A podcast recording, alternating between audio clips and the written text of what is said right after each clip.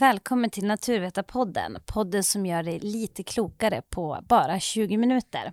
Med mig Sara Folker och Palle Liljebäck. Eh, och idag har vi med oss polarforskaren Anna Wåhlin som är polarforskare på Göteborgs universitet. Och vad har du för förväntningar idag då, Palle? Ja, nej, men jag tror att det kan bli riktigt spännande här. Undrar ju lite grann, till exempel, kommer vi bli översvämmade här när de här stora isarna i, i polerna smälter? Eller är det överdrivet? Det hoppas jag få svar på idag, om vi kan liksom få ett lugnande besked. Ja, så då välkomnar vi in Anna.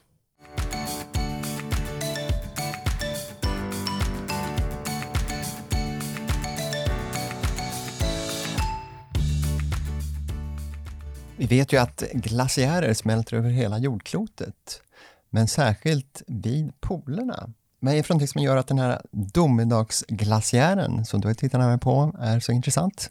Man kan säga att det som är det mest intressant är egentligen den potential som den har. Det finns väldigt mycket is lagrad i den här glaciären och dessutom så tror man att den har en sån form som gör att den har potential att börja smälta mycket snabbare än vad den gör idag. Det är som en mynning ut mot havet och bakom där så ligger det en eh, väldigt djup bassäng som är fylld med is. Och då har man sett av andra glaciärer hur de uppför sig så misstänker man att här finns det potential för att det ska gå lite snabbare i framtiden än vad det gör nu. Och just nu så är det också en av de glaciärerna på jorden som smälter snabbast. Den minskar sin volym snabbast. Kan man se det som att det liksom är en propp som sitter där till den här djupa sängen och när den släpper så, om den skulle släppa, så kan det sluta illa? Ja, just det. Så kan man säga. Det, det, är det man är orolig för. Det är därför den är väldigt intressant att forska på. Det skulle kunna vara så, men vi vet inte ännu. Forskningsfrågan är liksom där. Hur snabbt kan det gå i framtiden? Och sen vet vi det också att du har liksom inte varit nere där själv och undersökt, men däremot har du eh, ordnat på ett annat sätt. Skickat ner en robot mm, som heter RAN, va? Precis. Vad gör den roboten? Ja, som sagt, man kan inte simma ner där för det är liksom för djupt och för farligt. Så Sverige har en eh, avancerad robot som man programmerar in innan dyket och så dyker den ner och gör alla de undersökningar som man vill. Och då programmerar man exakt vart den ska gå, vilket djup den ska åka på, vilka instrument som den ska trigga igång och vilken typ av mätningar som den ska göra. Och den har då många instrument. Jag tror vi har 38 stycken olika mätinstrument just nu. Och det är både sånt som tittar uppåt på isens undersida och sånt som tittar neråt på havsbotten. Från havsbotten så kan man få ledtrådar vad som har hänt här förr i tiden. Och eh, när man tittar uppåt så får man ju se vad som händer just nu, hur det ser ut i isens undersida. Vilka tecken ser ni just nu då? Är det så att de här eh, farhågorna, är det så att de kan infrias, tror du? Kan man se tecken på det? Nej, ännu så länge har det inte hänt att proppen har släppt. Vad vi har sett däremot är att den, den, mäter också havsströmmar och temperatur på vattnet och när vi var nere för ett par år sedan så lyckades vi mäta upp vad det är för havsströmmar som går in under isen och hur mycket värme de tar med sig. Och då såg vi att den värmen är mycket större än vad man kan förvänta sig baserat på hur mycket det har smält här i framtiden. Vilket tyder på att det skulle öka framöver och det har faktiskt gjort det. Så just nu så har den här glaciären väldigt, det har bildats stora sprickor och den visar liksom tecken på att den håller på att luckras upp, den här proppen. Men det har inte hänt ännu och eh, proppen sitter kvar men den verkar vara ganska dåligt skick om den skulle släppa. Vi vet ju inte. Det här är modeller. Anledningen till att vi är oroliga det är vad modellerna säger till oss. Men grejen med modeller är att de försöker ju använda fysikens lagar för att beskriva vad som kommer att hända. Och de är inte bättre än det data som man kontrollerar dem emot. Om man har en modell som aldrig har blivit kontrollerad mot verkligheten så är den sannolikt ganska osäker. Men en modell som gravitation till exempel, den kontrollerar man ju hela, hela tiden mot verkligheten. Ja, så man kan säga att du liksom testar modellen om den eh, håller? Precis så är det. Så vi kommer att få se nu. Om det inte händer någonting, om det inte går så mycket snabbare, då kommer vi i alla fall att ha bättre modeller framöver. De här modellerna de försöker att efterlikna någonting som inte har hänt ännu. Så därför är det stora osäkerheter. Men den här domedagsglaciären som vi pratade om tidigare, hur kommer det sig att den består av liksom färskvatten när havet är salt? Ja, det är en bra fråga och eh, det är många som inte tänker på det men det finns två olika sorters is på jorden. Isen i Antarktis den har bildats av att snö har packats ihop och det är ju bara färskvatten. Och det är då glaciäris. Och sen finns det ju havsis och havsis det är fruset havsvatten och den innehåller salt. Men havsis den är inte så stor. De här tjocka tjocka isarna de kommer ifrån glaciärer som är hårt packad snö. Men skulle man kunna tänka sig att kunna använda den, den isen till en eh, vattenreservoar? Ja, det kan man tänka sig. Och det är många som har tänkt så. Tid, eller många, många. Det är en handfull gånger som man har fått den idén att man ska ta ett jättestort isberg från Antarktis och boxera det till Afrika. Eller eh, någonstans till en öken där det är ont om vatten. Men är, de, är det en bra idé? Det är en bra idé. Men det har alltid visat sig vara svårt att genomföra i praktiken. De går på grund på olika ställen, de smälter. Det visar sig vara farligt för sjöfarten att börja köra iväg med de här. Så det kanske lyckas någon gång. Jo, men hur snabbt smälter glaciärerna och vad händer liksom i ett varmare klimat? Det är ju liksom ett antal tusen ton som eh, försvinner därifrån varje år. Men eh, frågan är man måste ju sätta det i relation för att förstå. Alltså, det är väldigt stora siffror alltid när man jobbar med Antarktis. Och eh, vi, vi, har ju en vattenståndshöjning på jorden globalt så ökar det med ungefär 3,5 till 4 millimeter per år. Högre vatten blir det. Och eh, just nu så står hela Antarktis för ungefär 10 procent av den ökningen. När is som finns på land smälter så hamnar det ju i havet då och leder till en vattenståndshöjning. Och den här glaciären i Antarktis den står för ungefär 40 procent av de 10. Så det är inte särskilt märkbart ännu vad som händer där egentligen. Men den nivå, havsnivåhöjning som har skett hittills då, som vi pratar om nu, beror den på smältande glaciären eller beror den på havets uppvärmning?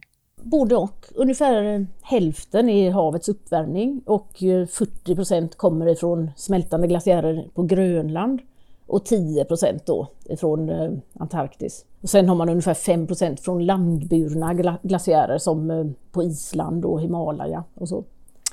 Och om det värsta skulle hända då, att den här proppen verkligen skulle gå ur, vad, vad skulle hända då? Det värsta som kan hända det är ju att eh, proppen går ur och det triggas en accelererande avsmältning och eller sönderfallande av isen. Det är ju inte bara att den ska smälta för det krävs mycket energi för att smälta sådana här mängder is.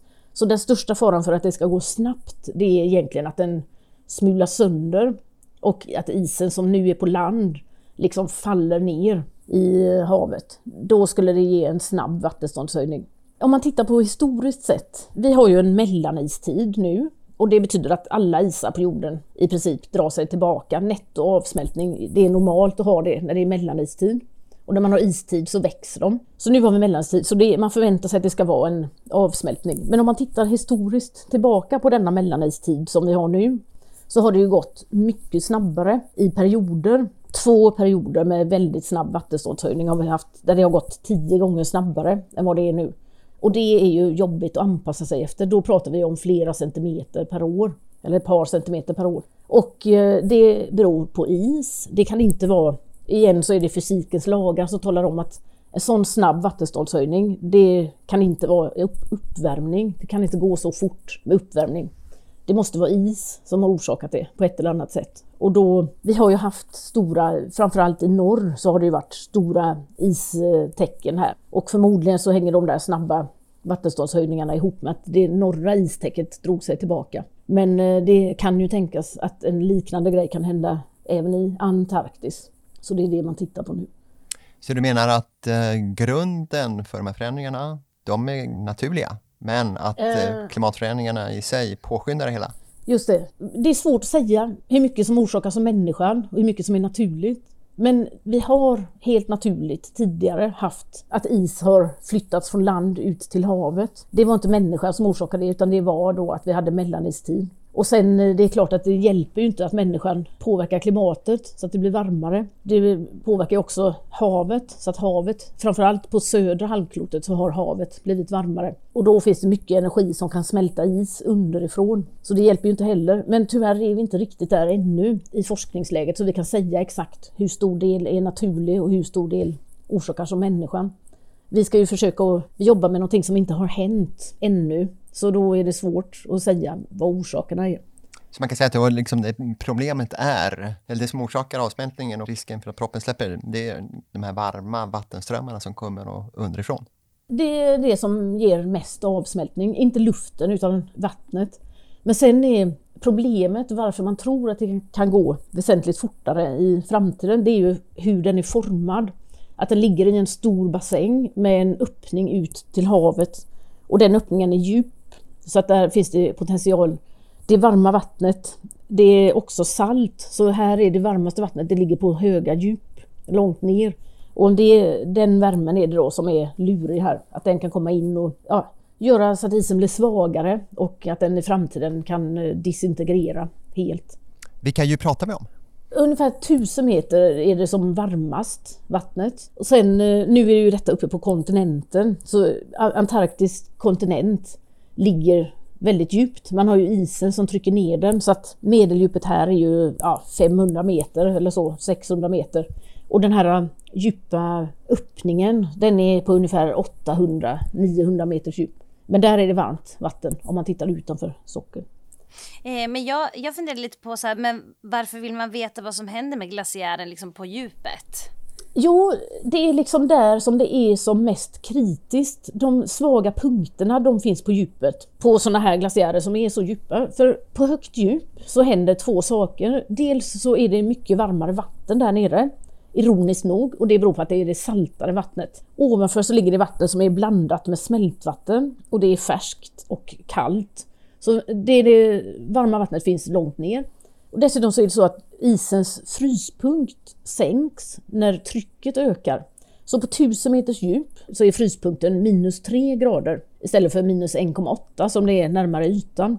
Och det gör också stor skillnad. Vattnet är ungefär ja, en och en halv grad varmt. Men när man är nere på 1000 meters djup så är det ju nästan fyra och en halv grad över smälttemperaturen. Då pratar vi om det är väldigt mycket energi. Vatten har en eh, stor massa, hög densitet, så varje kubikmeter vatten väger ungefär 1000 kilo. Och dessutom så har det en hög värmekapacitet och det gör att när man väl har fått det värmt när det har värmts tre grader, även om det bara, vi tycker att tre grader är inte så mycket, men för vatten så är det väldigt mycket energi. Och den energin kan då gå till att smälta isen. Men hur funkar det alltså när, ni, när ni åker ut med den här roboten? Hur ofta liksom gör ni det? Är det liksom så här, åker man en gång per år? Är det en gång var femte år? Eller liksom hur, hur, går, det, hur går det till? Vi i min forskargrupp så åker vi ungefär vartannat år till Antarktis. Och eh, nu har vi ju haft möjlighet att träna även lite närmare för vi har fått ett nytt forskningsfartyg på vårt universitet. Så nu har vi varit ute, vi kom precis hem från eh, Bottenviken där vi tränade och testade lite nya sensorer på havsisen i Bottenviken. Och vi ska även till Grönland i sommar. Så då blir det ju, så nu i år är det faktiskt tre expeditioner som vi har haft och så ska vi till Antarktis och sen så brukar man, man orkar inte åka varje år utan vi får vara hemma. Men roboten kan ju åka utan oss också. Det finns ju andra forskargrupper också som är intresserade mm. av att använda den. Så det är ändå att man mäter egentligen, eller kollar liksom kontinuerligt. Så det är inte så att ingen kollar på ett år och sen blir det så här, oj, här händer något nu. Utan man har egentligen koll hela tiden. Vi har ju koll genom satelliter. Det är ju, alla glaciärer övervakas av satelliter. De här sprickorna som man har sett till exempel, det observerar man med satelliter. Så de har ju en övervakning. Men sen är det frågan då, vad betyder det man ser? Satelliterna ser ju bara ytan. Och där det, dels är det mycket svagare avtryck och sen är det svårt att se småskaliga saker och man kan ju även inte se havsströmmar och eh, vad som händer i gränsen mellan is och hav. Så vi får mycket mer information från roboten men det är kombinerat med satellitövervakning ger en ganska bra bild. Så man kan säga att de kompletterar varandra, roboten och satelliterna? Ja, det kan man säga. Mm. Eh, jag vet ju att du har varit där på Antarktis. Kanske inte mm. just i den här bassängen, men hur är liksom känslan att komma ner dit? Jag har varit där många gånger. Jag tror att det var nionde gången nu sist, förra året när vi var där. Så nu är det lite mer rutin. Det låter ju löjligt men eh, nu ja, blir man inte så tagen av det. Men den första gången och andra gången så var det ju helt otrolig känsla när man kom ner. Att det är så stort och det är helt täckt av is. Isen är kilometer, flera kilometer tjock. Det finns liksom inga människor. Det är tomt överallt i princip. Det är ja, väldigt, väldigt annorlunda. Det, att det finns ett sånt ställe på våran jord, det är liksom det är svårt att beskriva det med ord. Men eh, de, de sa det till mig innan jag kom dit första gången så var det äldre kollegor som sa att du kommer att uppleva en förändring och, och det gör man. Men man måste liksom uppleva det själv. Åk dit om ni får chansen. Ja, det är så pass ja. Och djur, kan man räkna med att se några djur, pingviner till exempel? Det är mycket djur, mycket pingviner och sälar och valar och många fåglar speciella som bara finns här nere. Och de här sälarna kan väl dyka ner ganska djupt under vattenytan? Hur har ni utnyttjat det? Ja, jo, det, man utnyttjar det i forskningen. En sak som nästan alltid görs på en expedition det är att man har med sig små sändare som man limmar på sälarnas huvud. De sändarna de mäter tryck, salthalt och temperatur. Och så när sälen dyker ner så loggar den och när den kommer upp till ytan så sänder den data via satellit. Sälarna är väldigt bra, framförallt på vintern så är detta väldigt värdefullt för då sälarna hittar små hål. Det bildas ju havsis på Antarktis på vintern och sen smälter det. På sommaren är det ganska fritt vatten men på vintern är det svårt att få data från nära ytan. Men sälarna de hittar små hål så de kommer upp där med sitt lilla sälhuvud och skickar hem data. Så det är enda sättet att få vinterdata från nära ytan på Antarktis, det är genom sälarna. Spännande samspel måste man säga. Alltså att, eh, sälarna gör på sitt sätt eh, lite av eh, robotarnas jobb. Inte lika djupt förstås, men eh. Jo, det gör den. Kunde man träna dem så de kunde simma in så hade man ju, de hade säkert varit mycket bättre än roboten på, på det här och det är säkrare liksom. Så det hade ju varit trevligt, men de gör ju som de vill. De åker ju dit där maten är. ja, just det. Men ändå lite häftigt. Mm, det Jo, vi vet ju här, vi har precis fått rapporter rättare sagt om att eh, isen på Arktis smälter snabbare än vad forskarna trodde. Kan man se liknande mönster i Antarktis? Det, just i år så har det varit, jag tror att det var det minsta som någonsin har uppmätts i Antarktis. Det var liksom isfritt nästan runt hela kontinenten och det är ju väldigt ovanligt det är svårt med de här äh, att ta en trend för det varierar ju väldigt. Och i Antarktis så är det så att nästan all is smälter varje sommar. Arktis är annorlunda för det normala i Arktis är att man har kvar en stor del av istäcket.